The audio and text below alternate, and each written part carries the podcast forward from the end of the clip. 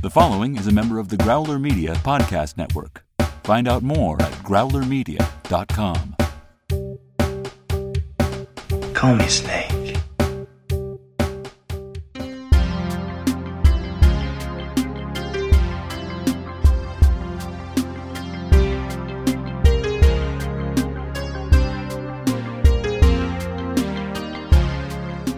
Welcome to Escape from New York Minute, where we analyze and celebrate the dystopian classic one minute at a time. I'm Eric Deutsch. Hi, and I'm Molly Balin. This is Minute One. Thank you all for joining us in this very exciting beginning to this movie. We kick it off with the famous MGM lion snarling, and Minute One ends with part of the opening credits with the name Ernest Borgnine appearing on the screen. Ernie. Yes. uh, and let's just tell everyone right off the bat that uh, although the bulk of the credits, especially this first minute, uh, is the actors in the movie, we have decided to get deep into the actors as they uh, pop up in the movie instead of in the credits. Spreads it out a bit, lets us get uh, some of our guests that we'll have on in the future talk about the uh, actors instead, instead of just cramming it in here in the first few minutes of the movie. After the famous MGM lion does his roar, we have a bit of an interesting start to the credits because there's more than 10 seconds of just black after the lion fades out, and then the ominous Escape from New York theme starts in, and it starts out with just like a deep hum, and then it's joined in by kind of a higher pitched hum, and then that full theme kicks in. And uh, we'll we'll kind of get deep into the music uh, of this opening theme tomorrow, but that is indeed how we start. And Molly, we get who's presenting this movie right off the bat. Yes, uh, we are starting with uh, the money. Where would cash. Hollywood be without the money?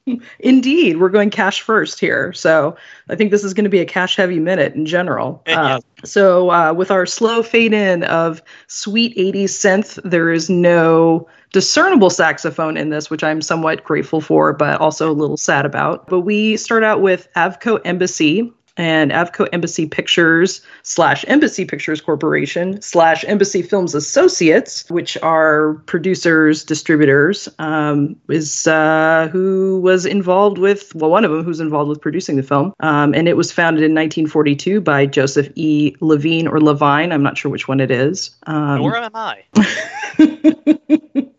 they were uh, they've got actually quite a long and storied history um, which also includes a tasty coca-cola beverage at some point. And i don't know i think we both ended up doing a bit of research on this but i was actually kind of surprised about the complexity of the history of this particular production company and how many times it splits off into craziness really in the 90s, but it's actually pretty storied from 1942 to now. But they are known for several quite interesting movies uh, Godzilla King of the Monsters, The Graduate, which is actually where they made a lot of money initially. Producers The Lion in Winter, Carnal Knowledge, The Night Porter, Watership Down, which is kind of a sad movie, uh, Phantasm, which scared the crap out of me as a little kid, The Oh, yeah. Fog. Prom Night, Scanners, The Howling, and Escape from New York, and shout out to This Is Spinal Tap. And Time Bandits. And Time Bandits! also good, also good. Yeah, they Yeah. had their their really strange. You're right, very strange history. Like you said, Joseph Levine slash Levine founded it just to distribute foreign movies here in, in America. And as you said, one of them was the American version of Godzilla. That's the one where they added in uh, Perry Mason so that Americans uh, could have someone they could relate to. I guess in the movie. Because he's so Uh, relatable. yes, because Perry Mason is so relatable. I, I, Raymond Burr, right? I can't believe I called him Perry Mason. And then he But I decided. knew what you were saying. I mean, I'm sure everyone knew what I meant. Actually, Perry Mason probably more recognizable name than Raymond Burr. Mm-hmm. Yeah. After a while, after a couple decades, he decided to make movies himself, and uh, as you said, The Graduate that was probably his biggest success. And this guy, Joseph Levine Levine, actually got a Golden Globe Cecil B. DeMille Award. That's how, for lifetime achievement, that's how much this guy did over his career. Wow. That's awesome. Yeah. I was gonna say, like he made like a crap ton of money too. So uh, it enabled him to sell uh, to the Avco Corporation, is where, where you get the Avco embassy Right. from, for 40 million in 1967, really on the backs of uh, the success of The Graduate. So And I, yay. I, I don't have a inflation calculator in front of me, but 40 million in 1967, as we record here in 2019, uh, that's got to be more than 100 million, I assume. Oh my God, it has to be. I would presume that would at least be two and a half times. Yeah. I mean, if the housing market is any indication, I would say that's probably accurate. I mean, the sale of a production company. Look, look what Disney's paying for Fox. You know, not that not that Embassy was at the level of Fox, but still. He there was a funny quote I, I found online about that 40 millions though. He called it a horrible mistake that made him rich. So Wow. I guess he regretted selling it, but you know, it's easy to get past your regret when you've made 40 million dollars. yeah, bro, like cry in your golden toilet. Like, I have only so much empathy for you. I mean, uh, you know, I appreciate that, you know, you work hard and you made, you know, obviously like amazing films and yeah, I mean, I, I don't know if it was like his baby, but I understand it's like maybe this was like a huge, you know, source of meaning for his life. And then now all his meaning is, is crying tears on his hundred dollar bills. I don't know. um, I'm a little jaded, uh, but hey, you know, blessings. And then you're right. You're right. He sold it to Avco, which is why it's Avco Embassy, and the company ended up changing hands several more times. It kept getting sold. And interestingly, in a, in a tie to my previous movie by minute podcast, the final sale in 1986 was to a certain Mr. Dino De Laurentiis, Mhm. uh, who anyone who came over with us from Flash Gordon Minute knows was the producer of Flash Gordon, and he just folded it into his company, and that that basically was the end of Embassy Pictures. Yeah, which is a little bit sad. Um, there was a, a point in here too where uh, Coca Cola bought Embassy for like a year for 485 million. So That's a big profit from the 40 million. it is. Yeah, that's kind of crazy. So Coke was actually the one who ended up selling uh, Embassy to Dino back in the day, and and he did Dune as well. So like, mm, love the Dune. Um, but yeah, Flash Gordon and Dune were were Dino jams. But yeah, it's uh, I don't know how you felt about that, but I was a little bit. I don't know. Maybe the the liberal in me had some tears about like, why stay in your lane, Coca Cola? Why are you buying media? You know.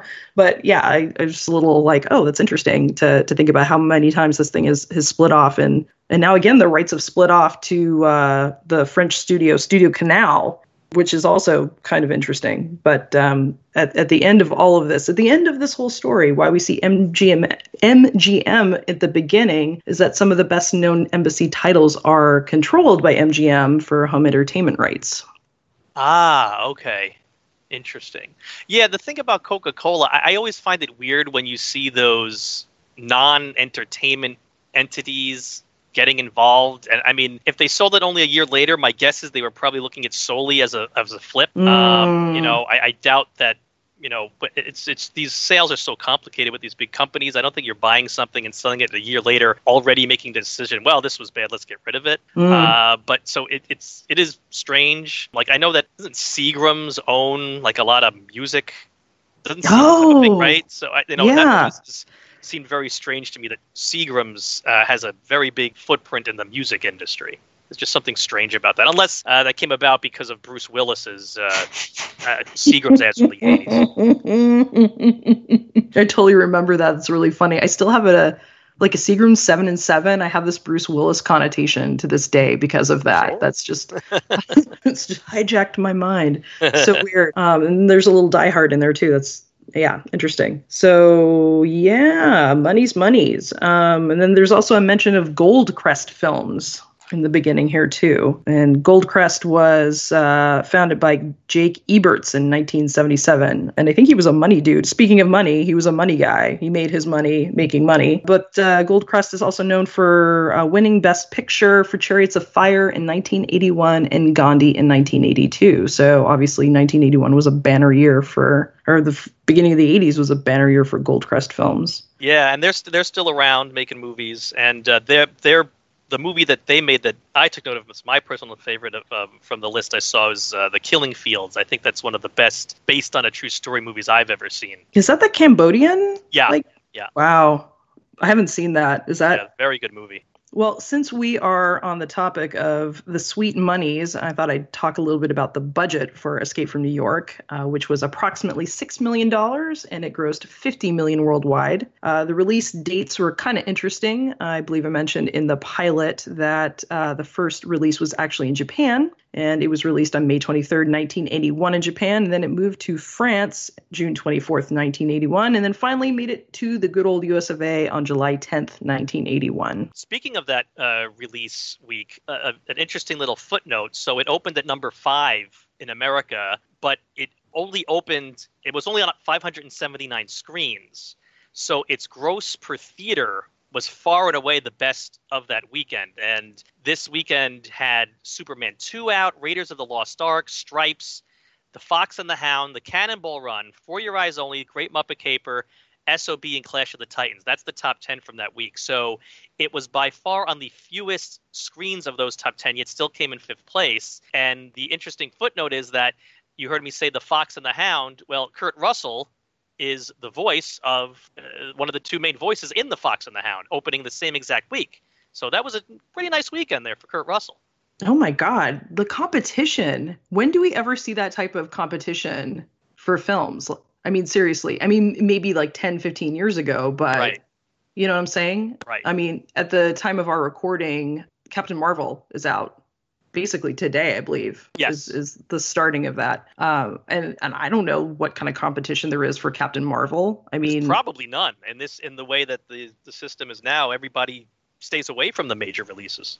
Yeah, it's so fascinating to hear. I mean, Superman 2 was epic. I mean, Phantom Zone, oh my God. you know, and to have that with Indiana Jones, I mean, and this, good God.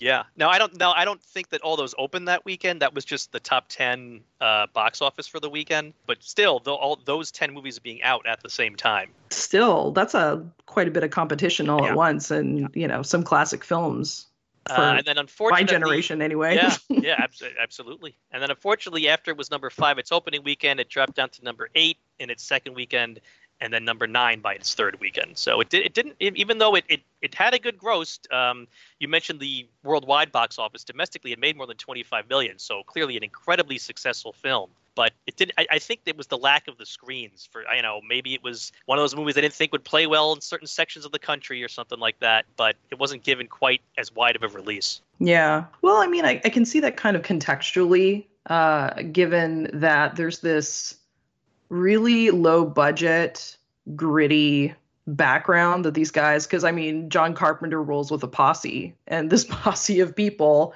I mean, it's kind of amazing as we're going to talk about this over the course of uh, the podcast, and then you know, most especially these couple of minutes about how many people really went on to just do some of the most like amazing, iconic '80s work that worked on this flick. And then Right. you know, these guys come in really, you know, hot off the back of of I was going to say Hawaii, Halloween.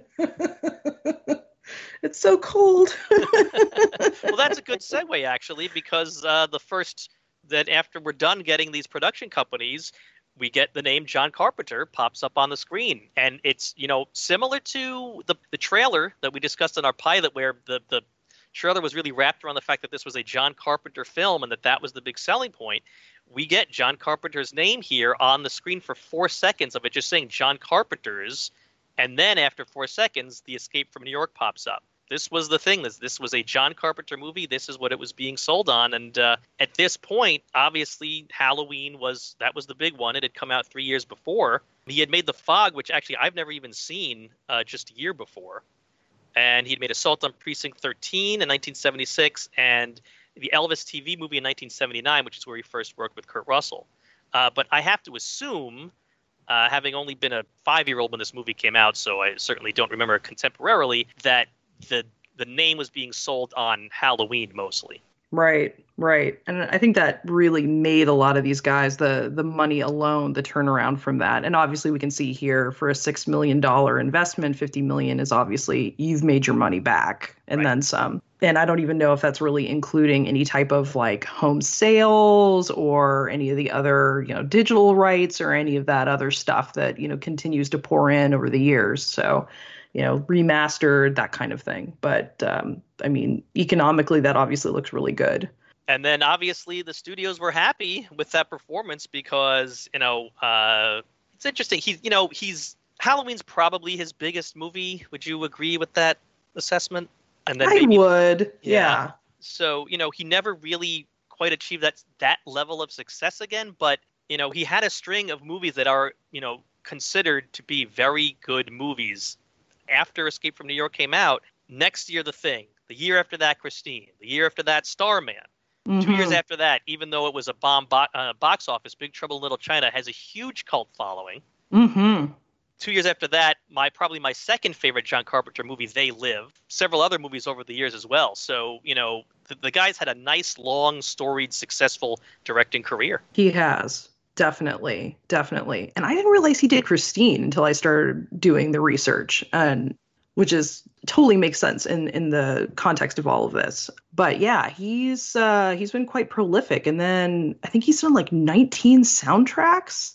So he's kind of like a he's kind of unique, and I know we're going to talk about the music in a little bit, but he's kind of unique in being a director who also is a musician and takes that level of care and construct to do soundtrack because i can't think of anybody off the top of my head who has done such a good number one such a good job of soundtrack and is a you know a director in the way that he is Yeah, I agree. I, I, I off the top of my head, I can't think of that either. And yeah, he he does all of his own movies. I like that. It means he knows what he wants. You know, I'm to do it myself. I, I I know what I need to fit the tone of my movie. Yeah, it's it's it's very impressive. yeah it's incredible speaking of production and uh, selling one's name after this, there's a note about a Debra Hill production. This just made my feminist heart just soar because Debra Hill is getting a pretty profound billing here next to John Carpenter. And Debra Hill is a part of the uh, Halloween posse as well, the John Carpenter posse. Uh, she has a writing credit for Halloween, um, but she produced that. Um, she also has a writing credit for The Fog. I also haven't seen The Fog. Now I feel like I have to see The Fog. I know. I feel we have to watch it now.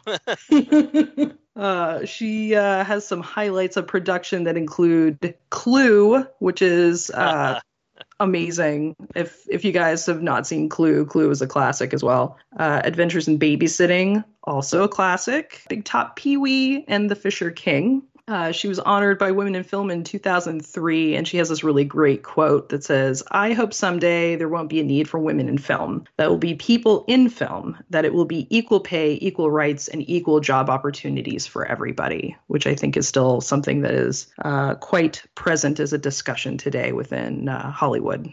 Yeah. What uh, do you know? What year that quote was from? 2003. Okay, so and, and then I know she she died in 2005. Uh, So she said this 16 years ago, and unfortunately, that quote would still be relevant today because it, Mhm. you know it's still we're still keep making you know we still keep seeing in the news all this stuff about these big time actresses having to fight for equal pay with their male co-stars. Yeah, it's still. I, I mean, I just was thinking about like X Files and uh, Gillian Anderson, and that was a really big deal about uh, you know when David Duchovny came on, and him having you know more roles. I think he might have done Kalifornia before then, or con- yeah, I think he did Kalifornia prior. Uh, but he had uh, I think Red Shoe Diaries, and he had some other credits, and so he got paid with more like top billing than she did. But obviously, this is a collaborative TV show, and I remember it being a huge deal with her with trying to fight for you know a little bit more equal pay on that. So this is something that you know has has been an issue for quite a while. Um, I don't know. I just that just triggered like in terms of discussions of of getting equal pay. That was something that had come up for me. Uh, another kind of interesting anecdotal story was uh, speaking of of Pee Wee Herman. There was a, when they were filming Big Top Pee Wee, she actually pulled him Paul Reubens aside and it was like, you know, I don't know if you're aware of this, but you know how you show up to set and you're like if you're in a bad mood it basically will affect the mood of the set so just you know fyi and something that i heard over and over about her is that she was was tough and she really you know was breaking a glass ceiling in a lot of ways as being a female producer but also had quite a bit of grace and it was something that you know paul reubens really took with him going forward all other jokes aside about his background I, I was I was like I, I was like you know I'm not gonna go for the easy joke here. I'm not, I'm not gonna do it. I'm not gonna do it. Obviously, there wasn't grace everywhere, but perhaps it was in a professional capacity on set. But uh, I, I thought that was interesting that uh, as a producer, she was, you know, just just reminding him of people are looking up to you, and you need to just kind of be your best self. So I think that speaks a lot about her. Yeah, and and uh, as you mentioned, she was you know part of the Halloween crew, and obviously she and John Carpenter stayed working together because she also worked on Escape from L.A. all those years later. Uh, and I found a great quote online from John Carpenter about her. Uh, she called her. Uh, she said. Uh, he said, "One of the greatest experiences of my life."